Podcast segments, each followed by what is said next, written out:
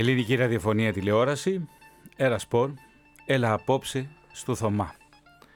Ένα αφιέρωμα στο Βασίλη Τσιτσάνη, στον αθλητή Τσιτσάνη, αλλά και στο σπουδαίο λαϊκό συνθέτη που άφησε ισχυρό το αποτυπωμά του για πολλές πολλές δεκαετίες στη χώρα μας κατά τη διάρκεια του προηγούμενου αιώνα.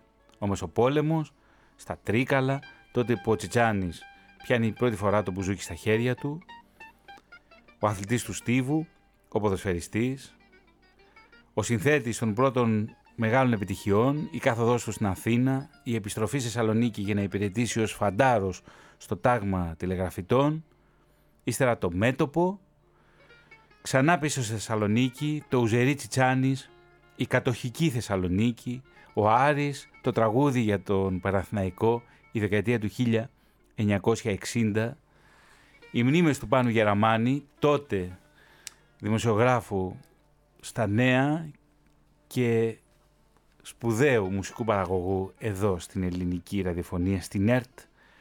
Και όση ώρα είμαστε στο διάλειμμα, κυρίες και κύριοι, συζητούσαμε με αφορμή το Βασίλη Τσιτσάνη και οι συνάδελφοι εδώ, ο Άγγελος Φιλτισάκος και ο Τάκης Μπάλτας, θυμούνταν στιγμές από τον Πάνο Γεραμάνη. Μαζί μου βρίσκεται εδώ και ο Γιώργος Γούσιας, εκ Θεσσαλονίκης ορμόμενος, στην περιοχή του Χαριλάου, εκεί που πήγαινε και ο Τσιτσάνης, εκεί μένει ο Γιώργος. Και θα μιλήσουμε για τη Θεσσαλονίκη, σε αυτό το δεύτερο μέρος που συνδέθηκε όσο καμιά άλλη πόλη με το Βασίλη Τσιτσάνη. Ακόμα και όταν ήρθε στην Αθήνα, η Θεσσαλονίκη είχε παίξει κομβικό ρόλο στα τραγούδια του. Τα σπουδαιότερα τραγούδια του τα έγραψε στη Θεσσαλονίκη. Και θα κλείσουμε τους λογαριασμούς μας σε αυτή την δεύτερη ώρα με την αθλητική πλευρά του Βασίλη Τσιτσάνη και με τους τελευταίους αγώνες που έδωσε. Όμως, πριν και απ' όλα, επειδή πέρασε δύσκολα παιδικά χρόνια μετά το φευγείο του πατέρα του, τα βάσανα μες στη ζωή.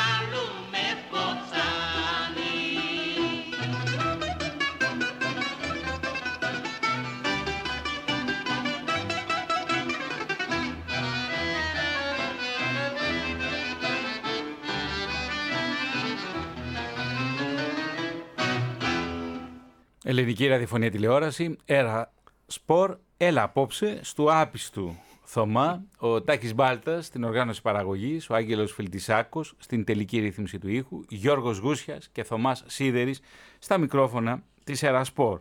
Ο Τσιτσάνης αγωνίστηκε το Δεκέμβριο του 1930, πάλι με την ομάδα των Τρικάλων φυσικά, εναντίον του Πελαζιώτη Λάρισας. Τελικό σκορ 1-0 υπέρ της ομάδας των Τρικάλων. Και διαβάζουμε πάλι από την εφημερίδα Αναγέννησης. Ποδοσφαιρικοί αγώνες εις Λάρισαν. Την Παρασκευή 26 Δεκεμβρίου, καιρού επιτρέποντος, κατέρχεται εις Λάρισαν η ποδοσφαιρική ομάς του γυμναστικού συλλόγου της πόλεώς μας προς συνάντηση μετά τη στιάφτης του αθλητικού ομίλου Λαρίσης Πελαζιώτης. Κατά τους διεξαχθέντας προχτές εν Λαρίσι ποδοσφαιρικούς αγώνας μεταξύ της ομάδας του Γυμναστικού Συλλόγου της πόλεώς μας και της τιάφτης του αθλητικού ομίλου Λαρίσης Πελαζιώτης, νικήτρια ανεδείχθη η ομάδα της πόλεώς μας διατερμάτων 1-0. Την ομάδα της πόλεώς μας απετέλουν οι κάτωθοι ποδοσφαιριστές. Τσιρογιάννης, Κόλιας, Λάσχος, Τσιτσάνης, Στογιανίδης, Ντούλας, που έγινε, τον άλλαξε ο Αρβανιτάκης, Κατσιάμπας, Πυριώτης, Νικολαίδης, Γκίνος και Παπαδόπουλος. Και σημειώνει ο ανταποκριτής, ο διαιτητής του αγώνος, όχι πολύ καλός. Γιώργο, ο αδελφός του Τσιτσάνη είχε ταβέρνα στα Τρίκαλα. Ε, αυτό θυμάμαι, ναι. Και σύχναζε τροφό στο πατέρα μου εκεί πέρα. Βρισκόμαστε, ο αγώνας αυτός διεξήχθη, όπως είπαμε, το 1930. Αφήνουμε πίσω μας την τρίτη δεκαετία και μπαίνουμε πια τη, στη δεκαετία την πιο παραγωγική του Βασίλη Τσιτσάνη. Πρώτον, γιατί θα κατέβει στην Αθήνα και θα κάνει τις πρώτες ηχογραφήσεις το 1936. Θα επιστρέψει στη Θεσσαλονίκη ως φαντάρος το 1938 στο τάγμα τηλεγραφητών και η πορεία μετά, η πορεία του θα συνδεθεί για τα επόμενα χρόνια με τη Θεσσαλονίκη. Εκεί που θα χτίσει και το σπίτι του, την οικογενειακή στέγη, στο παλιό σπίτι ετούτο.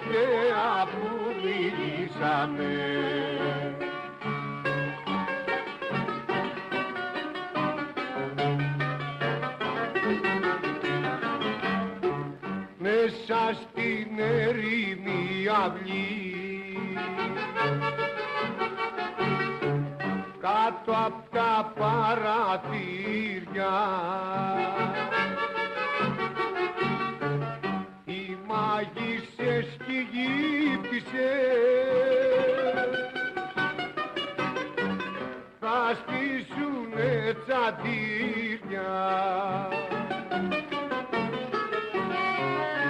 παλιό σπίτο ετούτο που χωρίσαμε. Και με τα τρία ποτάμια το ποτίσαμε στο παλιό σπίτο ετούτο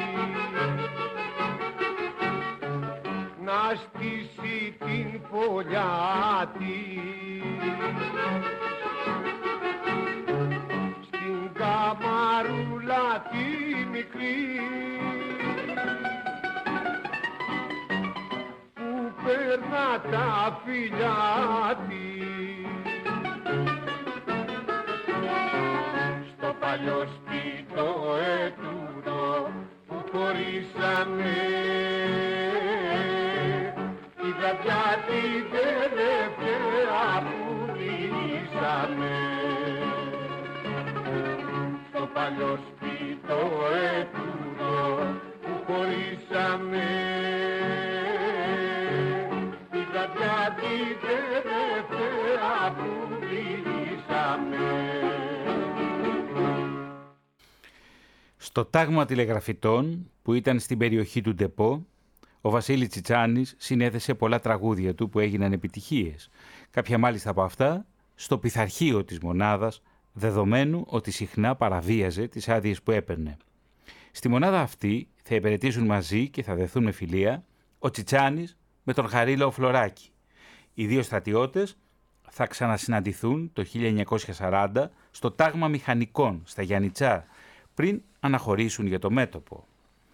Μιλώντας αργότερα για εκείνη τη γνωριμία, ο μετέπειτα Γενικός Γραμματέας του Κομμουνιστικού Κόμματος Ελλάδας θα πει «Όταν πήγα εγώ στο τάγμα, ο Τσιτσάνης ήταν ήδη γνωστός και αγαπητός στους φαντάρους. Συχνά τα βράδια, μετά το ποσκλητήριο, πηδούσε τα σηματοπλέγματα με κάποιον άλλον και πήγαιναν στις ταβέρνες που ήταν γύρω από το στρατόπεδο και δούλευαν μέχρι αργά το βράδυ. Με τον ίδιο τρόπο ξαναγύριζαν και ούτε γάτος ούτε ζημιά. Κάποια φορά όμως ο επιλοχίας του έσυσε καρτέρι και τον έπιασε στα πράσα που πηδούσε το φράχτη. Την άλλη μέρα το πρωί στην αναφορά τον ρωτάει ο λοχαγός. Τι γύρευε στα σύρματα τέτοια ώρα τσιτσάνι και αυτός με χιούμορ και ετοιμόλογος του απαντά. Ασυρματιστής δεν είμαι κύριε Λοχαγέ. Πήγα να τα επιθεωρήσω, να δω αν είναι εντάξει. Σώτος Αλεξίου, Βασίλης Τσιτσάνης, η παιδική ηλικία ενός ξεχωριστού δημιουργού, η τεκμηρίωση. Και στο σημείο αυτό και από το αρχείο της ΕΡΤ3 θα ακούσουμε για το τάγμα των τηλεγραφητών να μας μιλούν. Η Κική Τσανάκα, ο πατέρας της υπηρέτησε και αυτός στο τάγμα των τηλεγραφητών και ήταν συνεργάτης του Τσιτσάνη.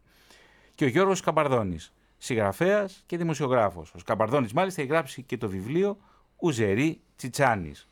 Ακούμε λοιπόν από το αρχείο της ΕΡΤ 3 στο τάγμα των τηλεγραφητών.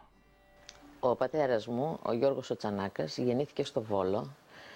Ε, πήγαινε σε μία, όταν μεγάλωσε, πήγαινε σε μία σχολή και μάθαινε κιθάρα. Αργότερα δίδασκε και κιθάρα, είχε πάρα πολύ ωραία φωνή. Ε, αρχικά ήταν σε θέατρα, με ελαφρό τραγούδι. Αργότερα όταν πήγε στην, ε, στο στρατιώτης γνωρίστηκε με τον ε, Βασίλη τον Τζιτσάνη ο οποίος έγινε τελικά και κουμπάρος γιατί βάφτισε και ένα άλλο κοριτσάκι εγώ είμαι η τρίτη της οικογένειας και ήταν και νονός μας. Γνωρίστηκαν στο τάγμα τηλεγραφητών εκεί συνεργαστήκαν ο Μεν Τζιτσάνης με το φανταστικό μπουζούκι του τις συνθέσεις της ε, γνωστές πια ο μπαμπάς μου με την ωραία του τη φωνή κάλυπτε τα τραγούδια, όσα τραγούδια έβγαλε μέσα ε, στη Θεσσαλονίκη όταν ήταν, τα τραγουδούσε ο μπαμπάς μου. Αργότερα ο Τσάνης αποφάσισε να τραγουδήσει και ο ίδιος. Στο πειθαρχείο του τάγματος, ο Τσιτσάνης γράφει τα τραγούδια «Ο γάμος του Τσιτσάνη», «Ο Τσιτσάνης στη ζούγκλα», «Κάτω στο Πασαλιμάνι», «Καλαμπακιώτησα», «Τρικαλινή, παλιά μου αγάπη» και άλλα. Και αυτός ήταν ο Γιώργος Σκαπαρδόνης, Ουζερή Τσιτσάνης, βιβλίο, θεατρικό έργο, ταινία. Ναι, στο θεατρικό έργο έπαιξε τον ρόλο του πρωταγωνιστή την είχε ο Αλέξανδρος Μούκανος και αργότερα έγινε ταινία με τον Μανούς, ε, από τον Μανούσο Μανουσάκη. Ξέρω πολλά, αλλά δεν μπορώ να τα πω όμως στον αέρα. Αυτό είναι το θέμα. Να πω μόνο τούτο, ότι θα μπορούσε να γίνει μια εκπομπή μια Δευτέρα βράδυ, όταν στο κέντρο της Θεσσαλονίκης ο Γιώργος Γούσιας, ο Γιώργος Καμπαρδόνης και δύο άλλοι φίλοι μας, κοινοί φίλοι δημοσιογράφοι, συναντιούνται με ευλαβικό όμως τρόπο κάθε Δευτέρα, την ίδια πάντα ώρα, και πίνοντας κρασί συζητούν περί ανέμων και υδάτων. Αλλά περισσότερα δεν μπορώ να πω. Κυρίες και κύριοι, ακούσαμε την Κική Τσανάκα και τον Γιώργο Σκαμπαρδόνη. Στο πειθαρχείο λοιπόν του τάγματος των τηλεγραφητών, ο Βασίλης Τσιτσάνης γράφει το γάμο του Τσιτσάνη.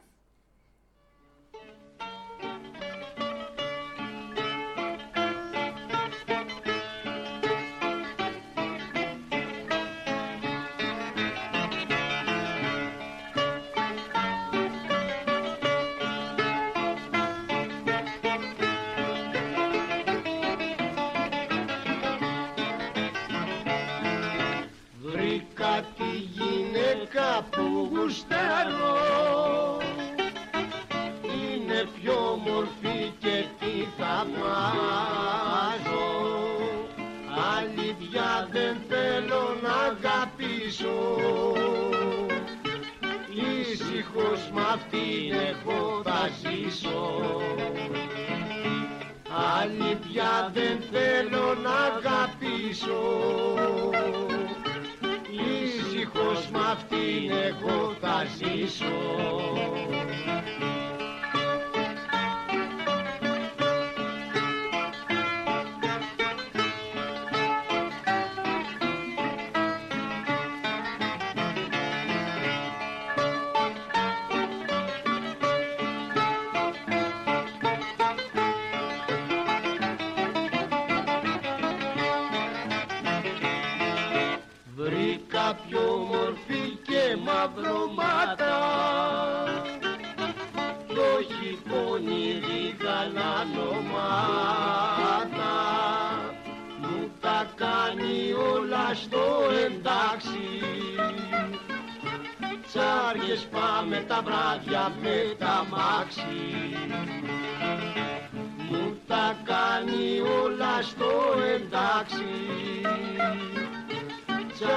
Τσάριες πάμε τα βράδια με τα μάξι.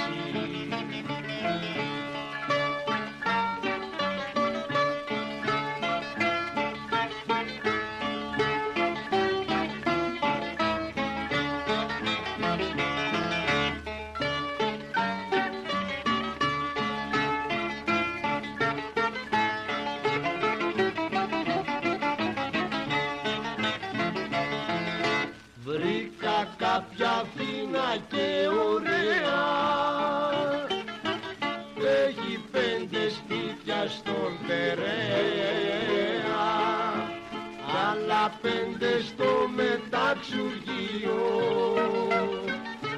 Κι άλλα τόσα πάνω στο θυσίο Άλλα πέντε στο μεταξουργείο.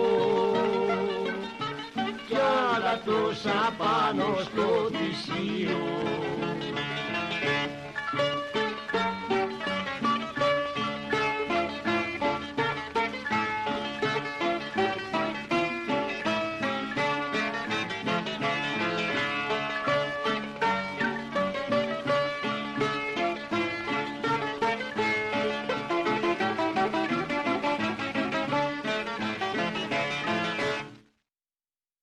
Βασίλης Τσιτσάνης το 1938 με επταήμερη άδεια από το στρατό κατεβαίνει στην Αθήνα και ηχογραφεί μερικά από τα πιο όμορφα τραγούδια του. Αυτή τη χρονιά δισκογραφεί 25 τραγούδια στην Οντεόν, 7 στην Κολούμπια και 9 στην εταιρεία His Master Voice. Το 1939 με άδειες του στρατού κατεβαίνει συχνά στην Αθήνα και ηχογραφεί. Στη Θεσσαλονίκη τώρα πίσω νοικιάζει ένα δωματιάκι στην οδό Στρομνίτσης 20. Στον τεπό είναι Γιώργο; Όχι, η Στρονίτσης είναι προς την uh, Γρηγορίου Λαμπράκη, αν θυμάμαι καλά. Γείτονά του είναι ο έφηβος τότε Γιώργος Φαρσακίδης, ο οποίος θυμάται ότι κοντά στη γειτονιά του ήταν το τάγμα τηλεγραφητών. Ότι τις Κυριακές τα φαντάρια τρώγανε πατάτες με κρέας και ότι μέχρι να γίνει το φαγητό παίζανε ποδόσφαιρο στο γήπεδο. Πολλές φορές είδα τον Τζιτζάνι, θυμάται ο Φαρσακίδης, πάνω στις κερκίδες, ανάμεσα στους αξιωματικούς, να παίζει το μπουζούκι του και να τραγουδά μαζί τους. Εμείς, τα μαγκάκια της γειτονιάς, όταν βλέπαμε τον Τζιτζάνι με το μπουζούκι, δίναμε σύρμα και στους άλλους και τρέχαμε να ακούσουμε το φαντάρο που, όπως λέγαμε, τραγουδούσε στα γραμμόφωνα. Τεκμηρίωση Σωτή, Σώτος Αλεξίου, αλλά και πληροφορίες από την εφημερίδα Ριζοσπάστης. Το 1938, λοιπόν, όταν έρχεται στην Αθήνα, ηχογραφεί ένα από τα τραγούδια που μου αρέσουν περισσότερο και δεν είναι άλλο από αυτό.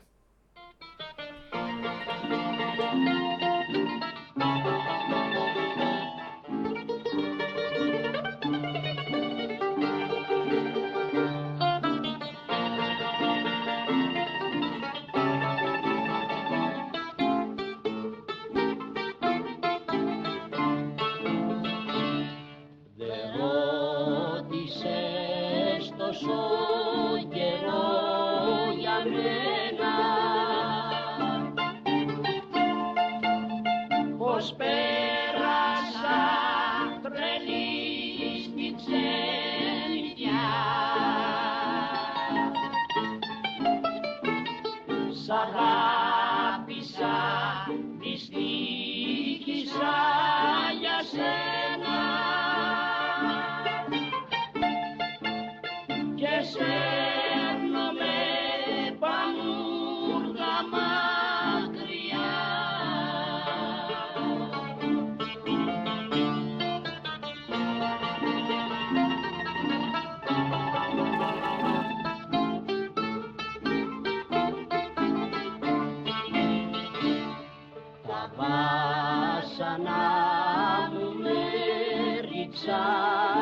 ξένα και με έχουν της ζωής κατά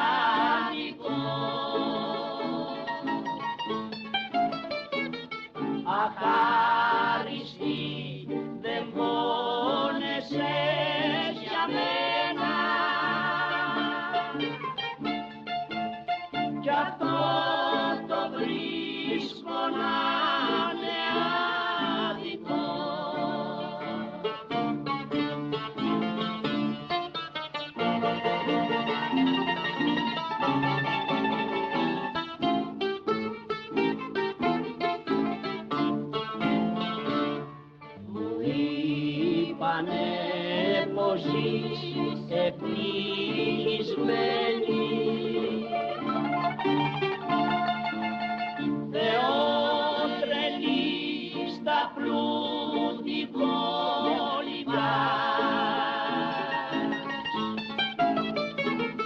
Μα μια κατά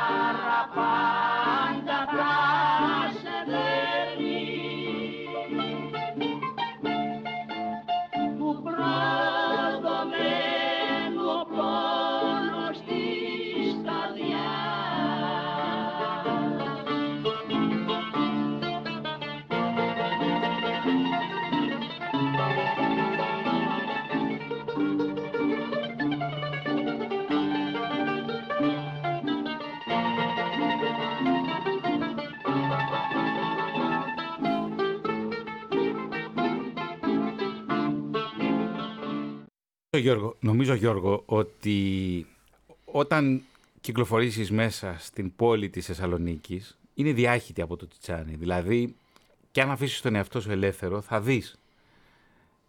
Θα, θα ανακαλύψεις ίσως το ίχνος του. Ίσως θα ακούσεις και κάποιες από τις νότες του μπουζουκιού του. Η Θεσσαλονίκη ταυτισμένη με το Τιτσάνι και ο Τιτσάνις με τη Θεσσαλονίκη. Είχε και εραστές ε, ε, το Τιτσάνι αυτή η πόλη.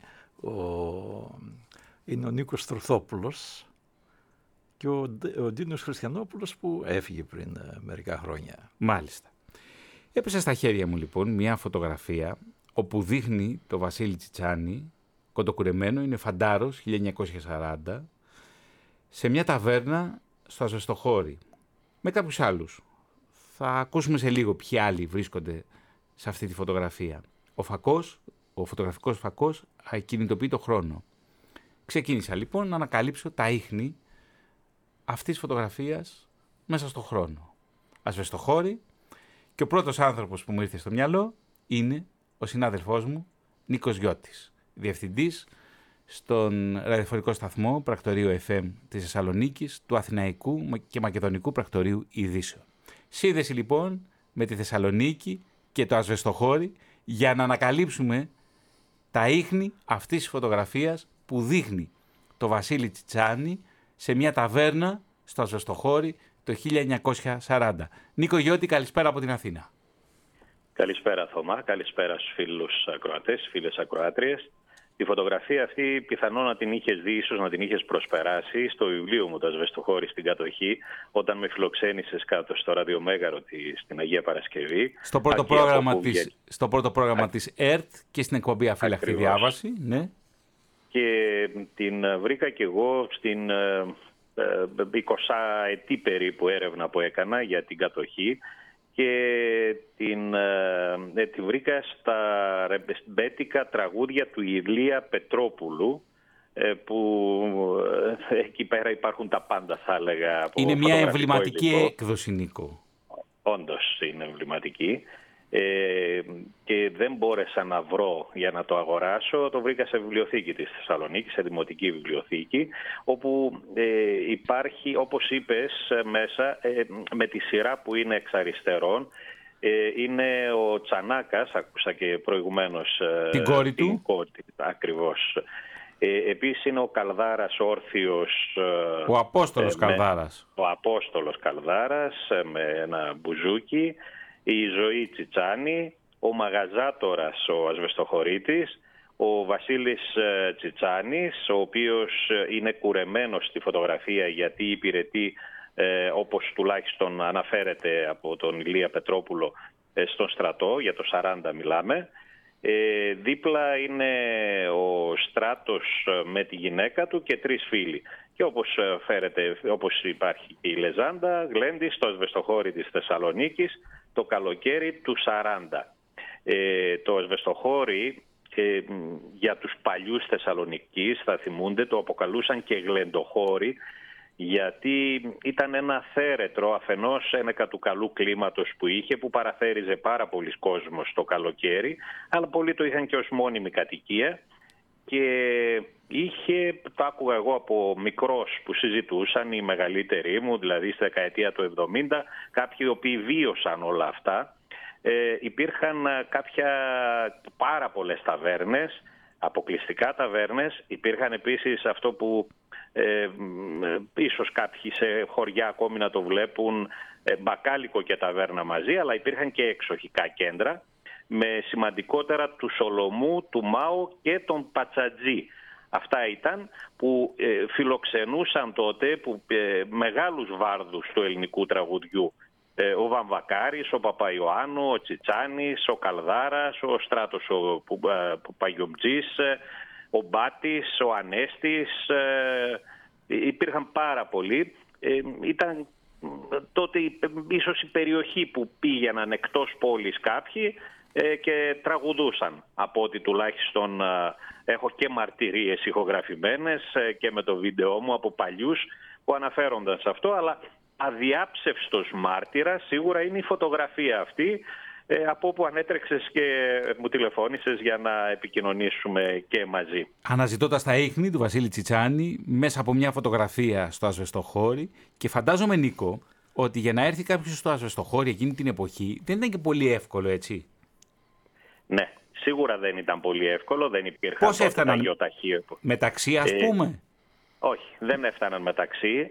Ε, το ασβεστοχώρι, όπως επίσης έχω αποτυπώσει από έγγραφα της εποχής εκείνο το ε, βιβλίο, ε, είχε 14 ιδιόκτητα λεωφορεία τότε, τα οποία ήταν στη γραμμή και είχε σχεδόν ανά μισάωρο, κάθε μισή ώρα περίπου είχε από ένα λεωφορείο και τότε πρέπει να κάνουν γύρω στα τρία τέταρτα για να πάει να κάνει το δρομολόγιο Ασβεστοχώρη Θεσσαλονίκη. Τώρα, το ερώτημα το τι γινόταν αν ήταν αργά, μιας και ε, ήταν εξοχικά κέντρα οι ταυτότητες, εκεί δεν ξέρω ποια ώρα μπορεί να ήταν. Αλλά πιθανόν και κάποιοι με αυτοκίνητα. Είχα ακούσει πως ε, πολλοί ανέβαιναν ακόμη και σε καρότσες ε, φορτηγών που υπήρχαν, δεδομένου ότι το Ασβεστοχώρη είχε και εξόριξη ασβέστη, λατομία, και πηγαίναν σε διάφορες περιοχές, ε, δεν υπήρχαν τα γιοταχή τότε.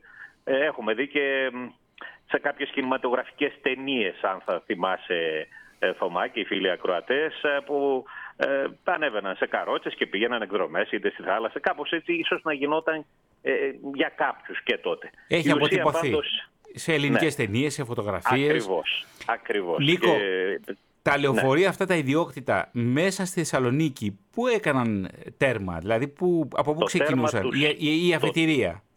Ναι, αφετηρία και τέρμα ήταν στη Συγκρού, στην οδό Συγκρού ε, και άλλωστε υπάρχει και ένα ε, συμβάν που είχε γίνει το 1936. Δυστυχώς το ασβεστοχώρι θρύνησε τον πρώτο νεκρό των γεγονότων του 1936, τον Τάσο Τούση, ο οποίος ήταν αυτοκινητιστής και ε, ήταν εκεί στη Συγκρού με Πτολεμαίων κάπου εκεί που είχε σταματήσει το λεωφορείο του και πήγε και αυτός ε, στην πορεία, κάτι είναι λίγο συγκεκριμένο στις, το πώς ακριβώς στις έγινε. Στις μεγάλες κινητοποιήσεις, στις μεγάλες εργατικές των καπνεργατών ξεκινούν... Που δεν ήταν μόνο καπνεργάτες ναι, φυσικά. Ξεκινούν από τους καπνεργάτες, αλλά οι κινητοποιήσεις επεκτείνονται σε όλους τους επαγγελματικούς κλάδους, στους ανθρώπους που Ακριβώς. δούλευαν στο λιμάνι, στους αυτοκινητιστές. Ο πρώτος νεκρός είναι ο Τάσος Τούσης, είναι όταν ο Γιάννης Ρίτσος βλέπει τη φωτογραφία του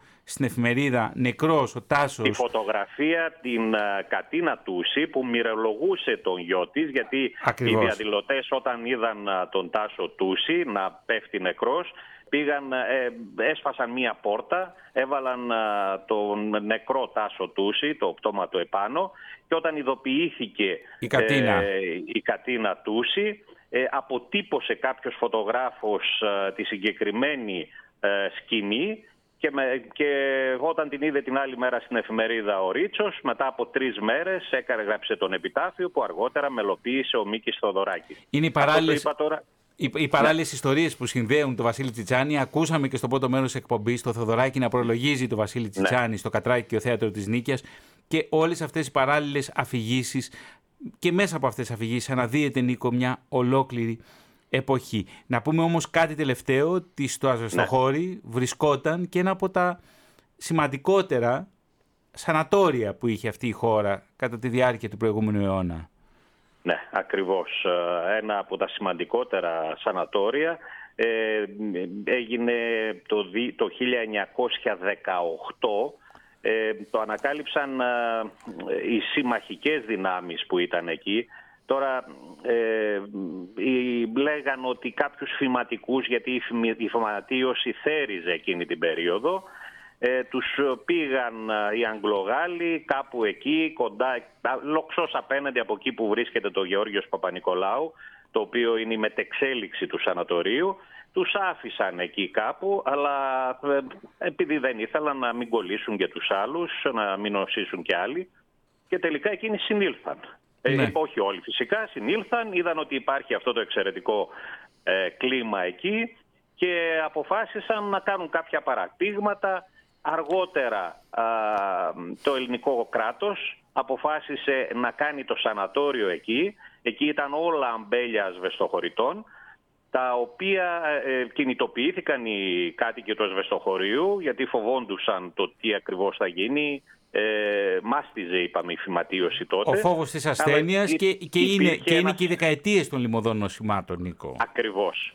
Και υπήρχε όμως ένας γιατρός, ενώ είχαν αποκλείσει οι ασβεστοχωρίτες ε, την κεντρική οδό, ε, που πήγε τα συνεργεία όλα αυτά από μέσω πανοράματος, έκαναν το κύκλο και από εκείνη τη στιγμή που πήγαν και ξεκίνησαν τις εργασίες ε, για... και έφεραν τους πρώτους φηματικούς, ε, τα άφησαν όπως ήταν τα αμπέλια τους, δεν ξανασχολήθηκαν σε εκείνη την περιοχή οι ασβεστοχωρίτες, ε, ε, γιατί φοβόντουσαν να μην νοσήσουν και εκείνοι. Βέβαια το σανατόριο, ε, το έχουμε πει και μαζί και στην εκπομπή που με κάλεσε και σε κάποιες άλλες εκπομπές, ε, διαδραμάτισε σημαντικό ρόλο και αντιστασιακό κατά τη διάρκεια της Ακριβώς, το ε, σανατόριο γίνεται, γίνεται και το θέατρο πολεμικών επιχειρήσεων. Νίκο Γιώτη, ευχαριστούμε θερμά. Η τοπογραφία της Θεσσαλονίκης συνδυάζεται και συμπλέκεται με την ζωή και την εργογραφία του Βασίλη Τσιτσάνη. Νίκο, σε ευχαριστώ θερμά. Και εγώ ευχαριστώ. Καλό βράδυ. Καλό βράδυ. Και μια που είμαστε λοιπόν στην πόλη της Θεσσαλονίκης, το τραγούδι που έγραψε ο Βασίλης Τσιτσάνης για την όμορφη Θεσσαλονίκη.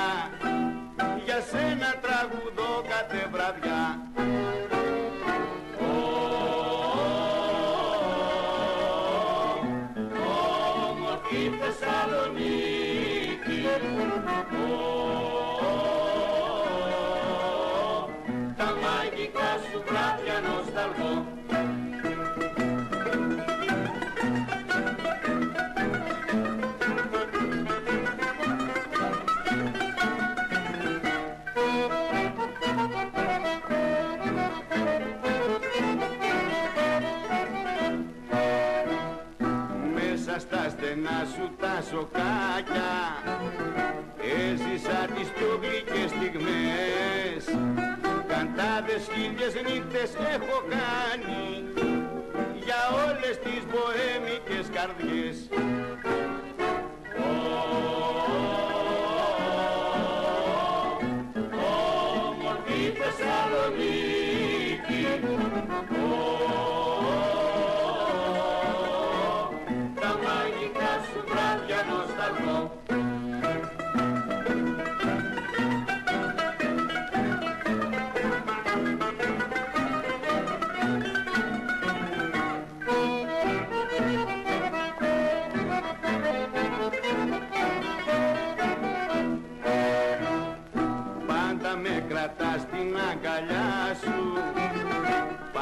σε θυμάμαι και πονώ. Κι αν είμαι τώρα λίγο μακριά σου Με τον καιρό κοντά σου θα βρεθώ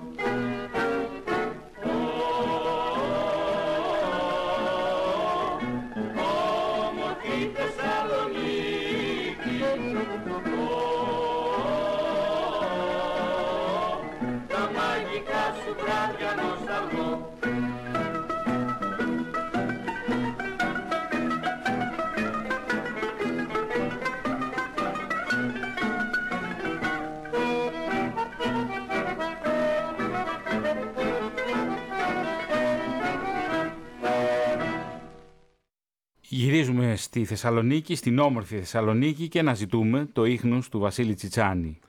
Είχαμε μια φωτογραφία, είδαμε μια φωτογραφία στο Ασβεστοχώρι και προσπαθήσαμε να μάθουμε περισσότερα για αυτή τη φωτογραφία αλλά και το τι ήταν το Ασβεστοχώρι εκείνη την εποχή από τον ε, συγγραφέα και δημοσιογράφο Νίκο Γιώτη και διευθυντή του ραδιοφωνικού σταθμού πρακτορείου FM του Αθηναϊκού και Μακεδονικού πρακτορείου Ειδήσεων.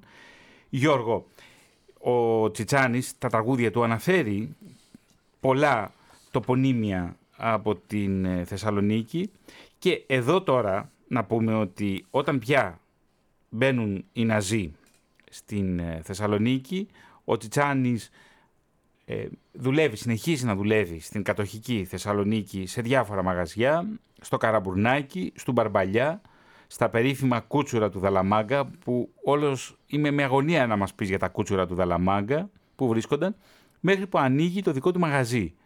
Το περίφημο Ουζερί Τσιτσάνι. Είναι αυτό που έγραψε, το έκανε βιβλίο ο Γιώργος Σκαπαρδόνης.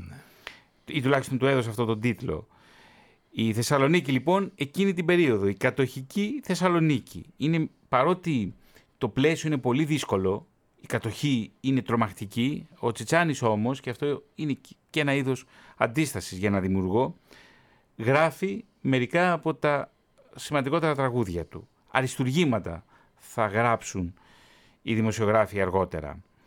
Πάμε λοιπόν. Καταρχάς, τι είναι τα κούτσουρα του Δαλαμάγκα που το ακούμε στο τραγούδι συνεχώς, αλλά δεν ξέρουμε τι είναι ακριβώς. Πού βρίσκονται τα κούτσουρα του Δαλαμάγκα. Ποια είναι τα κούτσουρα και ποιος είναι ο Δαλαμάγκας. Ήταν ένα μαγαζί που ανοίγει στον uh, Γεώργιο Δαλαμάγκα, αν θυμάμαι καλά το μικρό το όνομα, κοντά στην, στην περιοχή του Λευκού Πύργου θα έλεγα, στην οδόν Νιοφόρου Φωκά ήταν και κοντά στην, uh, στην Τσιμισκή. Μάλιστα. Ο Δαλαμάγκας κέντρο ήταν... λοιπόν, κέντρο Θεσσαλονίκης. Ναι, ναι, ναι. κέντρο Θεσσαλονίκης, ναι. Ο Δαλαμάγκας ήταν ένας uh, θρακιώτης, ο οποίος ασχολήθηκε με αυτή τη δουλειά και μάλιστα ένα διάστημα είχε κάνει και, ήταν και πολύ, σε πολύ καλή οικονομική κατάσταση, πουλούσε μπύρες και δεν ξέρω τι πέρα δηλαδή από αυτό το, το μαγαζί που είχε. Ε, αλλά δεν ε, ε, ευτύχησε όμως ε, να έχει καλό τέλος. Είχε προβλήματα οικονομικά γιατί διάβασα τώρα ότι ήταν ο παδός του, του Τζόγου και πέθανε σε γεροκομείο κάπου εκεί στο 19, στα 1970. Άρα λοιπόν ο Τσιτσάνης έπαιξε στα κούτσουρα του Δαλαμάγκα. Ε, ήταν ένα μαγαζί γνωστό τώρα, πόσο έπαιξε εκεί πέρα δεν ξέρω, αλλά γιατί ο Τσιτσάνης ε, έπαιξε σε αυτό το μαγαζί, το Ουζρί Τσιτσάνης, στην Παύλου Μελά. Παύλου Μελά 21. Ναι, ναι. Είναι Δώσε μας την τοπογραφία της Παύλου Μελά. Η Παύλου Μελά ε, ενέταξε είναι, την στο, στο, στο, στο, χωροταξικό Αν της ξέρει κάποιος από Θεσσαλονίκη και ξέρει τη διαγώνιο στη Θεσσαλονίκη, είναι ε, εκεί με, κοντά στο, πώς να πω, ανάμεσα στο Λευκό Πύργο και στην, ε, Αγία, στην εκκλησία της ε, Αγίας Σοφιάς, εκεί πέρα. Ε, ναι, ε, ε, έκανε λοιπόν αυτό το μαγαζί το, που το ονομάζεται για το οποίο ο φίλος μου Γιώργος Καπαρδόνας έκανε αυτό το θαυμάσιο βιβλίο που παίχτηκε στο θέατρο, το κρατικό θέατρο Βορείου Ελλάδος και στο, που έγινε και ταινία όπως είπαμε και νωρίτερα. Ε, και ήταν αρκετά χρόνια αυτό το, το κατάστημα, αυτό το, το μαγαζί. Άρα η Θεσσαλονίκη λοιπόν εκείνη την περίοδο αποτελεί πηγή έμπνευσης για τον Βασίλη Τσιτσάνη. Τα κέντρα της Θεσσαλονίκης, ο κόσμος που προσπαθεί να, να δώσει μια, μια αχτίδα φωτός στην κατασκότεινη κατοχή. Κατοχική Θεσσαλονίκη. Ε, βέβαια, στην κατοχική Θεσσαλονίκη. Και εδώ τα κούτσουρα του Δαλαμάγκα, δηλαδή το μπαχτσέ τσιφλίκι. Στράτος Παγιουμτζής, ο ένας εκ της ξακουστής τετράδας του Πυραιός και ο Βασίλης Τσιτσάνης.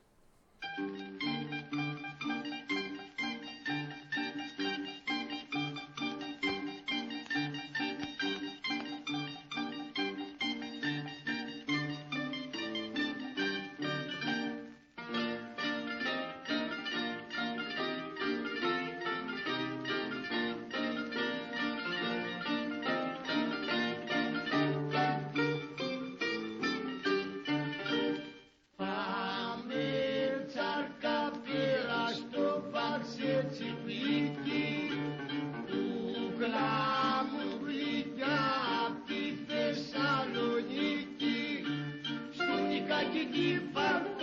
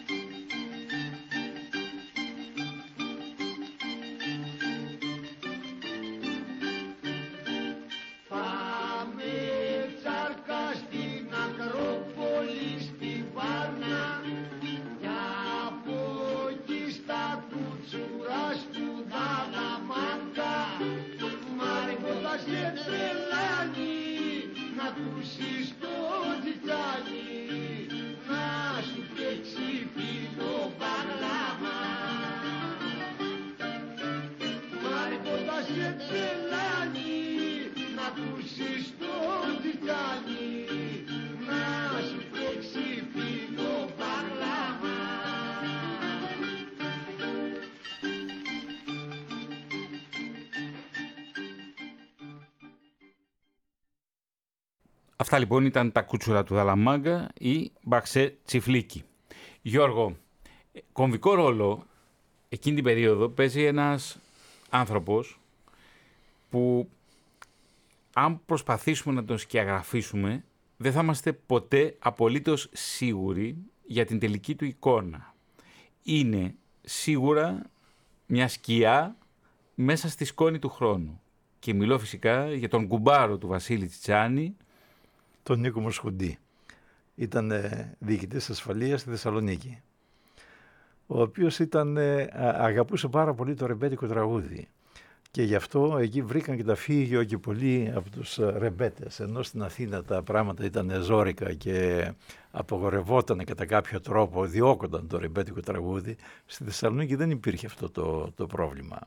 Μάλιστα ο Μουσφουντής, ε, εκτός το ότι πήγαινε και άκουγε ε, τον Τσιτσάνη και άλλους ενδεχομένως που παίζανε στη Θεσσαλονίκη, είχε κάνει και μια τεράστια συλλογή με 5.000 πλάκες γραμμοφώνου, δίσκους γραμμοφώνου με τέτοια τραγούδια.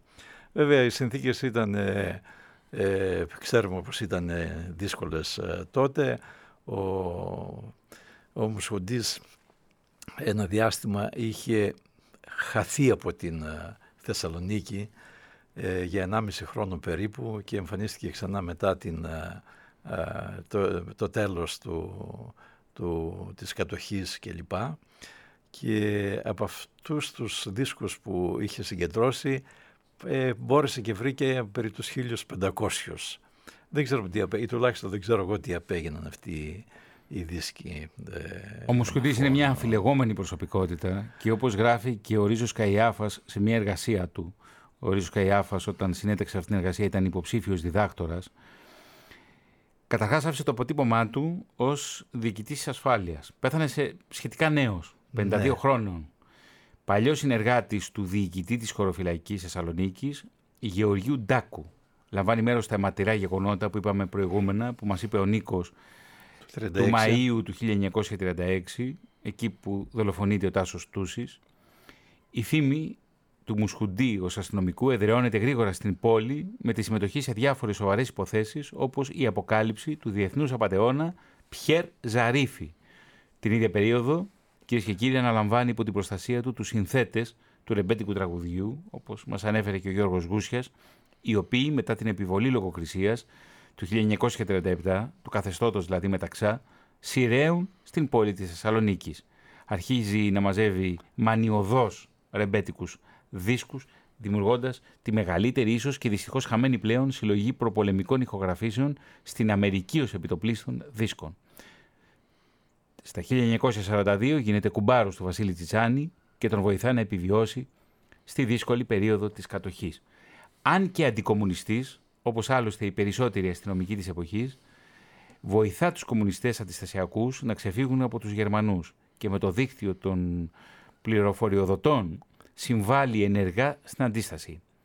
Εξαιτίας των απειλών διώξεων από τις κατοχικές αρχές, της αυξανόμενης αντιπαράθεσης μεταξύ της αστυνομίας και των ανταρτών, καθώς και της προϊούσα αποσύνθεσης του αστυνομικού σώματος, στα τέλη του 1943 εγκαταλείπει την υπηρεσία του και εξαφανίζεται.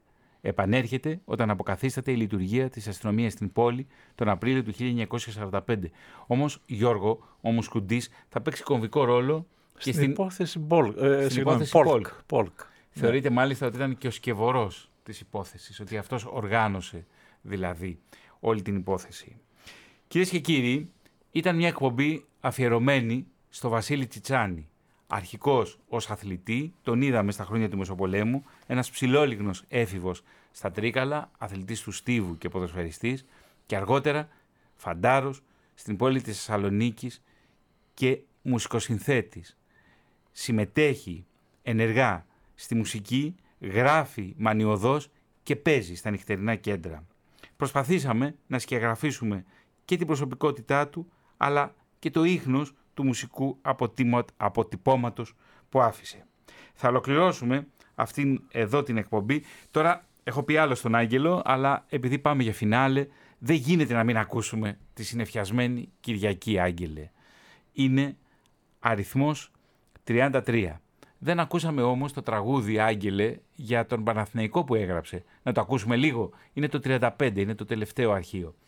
Γιώργο, για ποιο το έγραψε το τραγούδι; Ε, για ποιον το έγραψε δεν ξέρω, αλλά είχε γαμπρό το Φραγκίσκο Σούρπη, τον ποδοσφαιριστή του, του Παναθηναϊκού. Μάλιστα. Η κόρη του, η, η Βικτωρία, Βικτωρία, ναι, είχε παντρευτεί. Γιατρός οφθαλμίατρος, στο Ίκα της νικαιας την πρόλαβα. Ε, παντρεύτηκε τον Φραγκίσκο Σούρπη και έγραψε ο Τσιτσάνης για τον Παναθηναϊκό τον ύμνο αυτόν. Τον ακούμε Άγγελε.